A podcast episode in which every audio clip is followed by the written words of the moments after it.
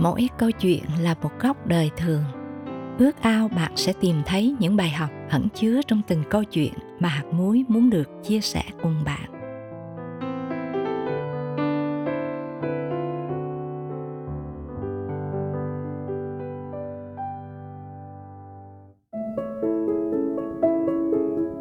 Con tôi được giải cứu là lời kể của một người mẹ. Thân mời quý thính giả cùng lắng nghe. Tôi sống ở huyện Trà Ôn, tỉnh Vĩnh Long. Con trai lớn của tôi từ nhỏ vẫn sinh hoạt bình thường. Nhưng đến khi con tôi được 18 tuổi thì nó trở nên hung dữ vô cùng. Nó thường đi lang thang và hay đánh người. Gia đình tôi khổ sở nhiều năm mà không biết phải làm sao. Đã nhiều lần công an nhốt nó theo yêu cầu của gia đình. Nhưng rồi không có giải pháp nào cho nó nên họ lại đem trả. Con trai tôi ngày càng điên loạn chẳng biết từ đâu nó có sức mạnh phi thường. Thân xác thì to lớn, vạm vỡ, mà cứ đánh mọi người, khiến chúng tôi phải chạy trốn, không còn ai dám ở trong nhà. Nhiều hôm chúng tôi phải ngủ ngoài bụi cây hoặc dưới gốc chuối. Quá hải hùng với tình trạng này, cả nhà quyết định hợp lực lại để bắt nó trói vào gốc cây tứ quý phía sau vườn. Thấy không còn được tự do, nó la hét, tru tréo, rất dễ sợ cũng có lần nó vùng vẫy và thoát ra nên cả nhà phải cột nó lại bằng dây xích, có khóa. Ngày đêm, con tôi phải ngủ ở ngoài trời. Ăn uống tiểu tiện gì cũng một chỗ. Có hôm nhìn con co ro dưới mưa, tôi đứt ruột nhưng chẳng biết phải làm gì. Lòng cứ nhủ thầm, tự mày hại mày. Thường ngày nó chẳng ăn uống gì. Mỗi lần đem cơm ra, nó cứ hất đổ và lúc nào cũng chụp đánh người trong tầm tay cho nên chẳng ai dám đến gần. Xóm làng ai cũng biết về tình trạng đứa con điên loạn của tôi. Họ chỉ cho tôi đến thầy này, ông nọ, nhưng không ai có thể kìm hãm nó mà đưa đi. Trong thâm tâm, nhiều lần tôi thầm mong cho nó chết. Nó chết để đỡ khổ cho nó mà cũng đỡ khổ cho cả gia đình. Con tôi bị cột vào cây tứ quý khoảng 4 tháng.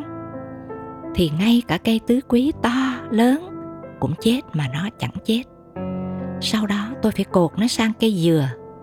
Gia đình tôi hoàn toàn tuyệt vọng. Về phần tôi, ngoài việc làm nông, thỉnh thoảng tôi vẫn mò cua, bắt ốc đem ra chợ bán để có thêm chút tiền. Một ngày kia, chợ đã gần tan, mặt trời đứng bóng mà rổ cua của tôi vẫn chưa bán hết. Tôi năn nỉ chị bán mắm ngồi bên cạnh. Chị mua giùm tôi rổ cua này đi tôi cần tiền đông gạo cho các con vì nhà tôi không còn gạo. Với gương mặt nhân hậu, chị nói, tôi không ăn cua, nhưng tôi sẽ mua giúp chị. Rồi chị hỏi tôi nhà ở đâu, chị muốn đến thăm.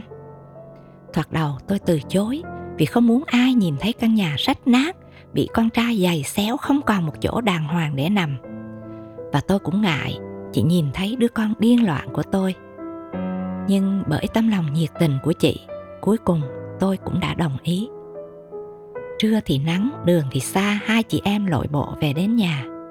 Chị vui vẻ bước vào căn nhà trống lồng lộng với mái lá rách nát của tôi. Thấy tấm lòng của chị, tôi dẫn chị ra sau vườn. Đứng từ xa, tôi chỉ vào đứa con đang bị trói dưới gốc dừa. Vừa nhìn thấy con tôi, thân hình ốm đói, cổ chân lỡ loét vì giằng co với sợi xích chị bước tới với lòng thương xót không tỏ ra ghê sợ như những người khác. Chị hỏi, nó đã bị cột trói bao lâu rồi? Tôi thở dài và khoảng 8 tháng. Chị nói với tôi, chỉ có chúa mới cứu được con chị. Nhưng trước hết chị cần tin nhận chúa vì chị là mẹ của nó. Rồi chị ân cần nói về chúa cho tôi nghe và cầu nguyện để tôi tiếp nhận chúa. Sau đó chị cùng tôi bước đến chỗ con tôi đang bị trói. Chị vừa đi vừa thì thầm trong miệng. Khi đến gần con tôi, chị nói lớn, chúa giêsu rất thương con. Con có bằng lòng tin chúa không? Nó gật đầu. Chị nói tiếp, con có muốn về nhà cô để cô cầu nguyện cho con được lành không? Nó cũng gật đầu. Bây giờ cô cởi trói cho con và con phải ngoan nghe chưa? Con trai tôi vẫn cứ gật đầu vì đã lâu nó chỉ la hét mà không nói được Tôi nhìn chị, người phụ nữ cũng giống như tôi. Tay lấm, chân buồn, quê mùa chất phát. Tại sao chị dám nói, dám làm điều mà ngay cả lực lượng công an và số đông người cũng không dám nghĩ đến? Tôi như người trong mơ cứ ngay người mà làm theo những lời chị hướng dẫn. Sợi dây xích nằm ở ngoài trời đã lâu, xét rỉ không thể mở khóa được nữa. Thế là tôi và chị, hai người đàn bà gần 60 tuổi, hì hục cưa còn mọi người trong gia đình thì chỉ đứng quan sát từ xa mà không dám đến gần. Cuối cùng dây xích cũng rời khỏi gốc dừa. Chị dẫn con tôi ra bờ ao. Chân vẫn kéo lê sợi dây xích. Thân hình nó tiều tụy chỉ là da bọc xương còn chị thì luôn miệng nói, nhân danh Chúa Giêsu xin Chúa giải cứu cho con. Chị bắt tay tắm gội cho nó từ đầu đến chân. Còn tôi ngoan ngoãn vâng lời trước sự kinh ngạc của cả gia đình. Rồi chị dẫn nó vào nhà, cắt tóc, cắt móng tay, móng chân. Bảo tôi lấy cho nó bộ đồ sạch, rồi lấy cơm cho nó ăn. Xong xuôi, chị xin tôi cho nó về ở với chị. Khi nào nó bình thường, chị sẽ đem nó về lại cho tôi tôi há hốc miệng, ấp úng, muốn chị đem nó đi luôn. Mà chẳng biết phải nói sao. Vậy là chị dẫn nó đi, sợi xích vẫn còn trong chân. Tôi chạy theo đưa cho chị nắm thuốc mà nó vẫn uống khi lên cơn. Chị khoát tay nói, không, chị đem về đi, nó không cần thuốc. Tôi đứng nhìn theo chị, đầu đội chiếc nón lá cũ, tay vẫn còn ôm thúng mắm bóng chị và con trai tôi khuất dần. Bước vào nhà, tôi thẫn thờ, vừa mừng vừa sợ, không tin nổi những gì đã xảy ra. Rồi tôi chạy ra gốc dừa để khẳng định đây là thật. Con tôi không còn ở đó nữa. Đêm hôm ấy, vợ chồng tôi không ngủ được. Đầu óc căng thẳng, cứ sẵn sàng tinh thần để bị công an kêu lên hoặc bị người ta chửi mắng vì con tôi đánh người. Nhưng một ngày rồi hai ngày, ba ngày, chẳng nghe tin tức gì của nó. Hai tuần sau, chị đem nó trở lại, hồng hào, mập ra không còn hung dữ, mà còn biết gọi cha, gọi mẹ. Tôi mừng lắm. Trước khi ra về, chị dặn tôi, khi nó hung dữ, cứ nhân danh Chúa Giêsu đặt tay trên nó mà cầu nguyện. Rồi chị thường xuyên đến thăm con trai tôi, chị dạy cho nó học lời Chúa, nhưng chị đã gặp khó khăn vì gia đình bên nội. Cật lực chống đối làm cho đức tin tôi cũng nao núng. Tuy vậy, chị vẫn kiên trì đến nhà tôi, mềm mại ngay cả đối với những người lớn tiếng chống đối và nạt nộ chị.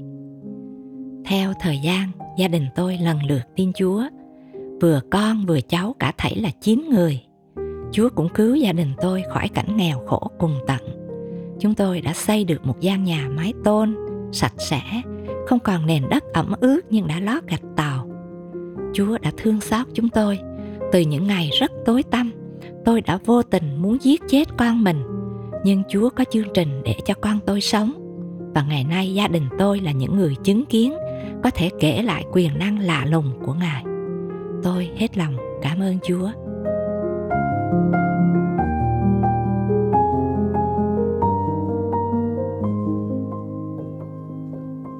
thân mến chúa chúng ta đang thờ phượng muôn đời ngài vẫn không thay đổi như sách tiên tri Esai 61 đã chép.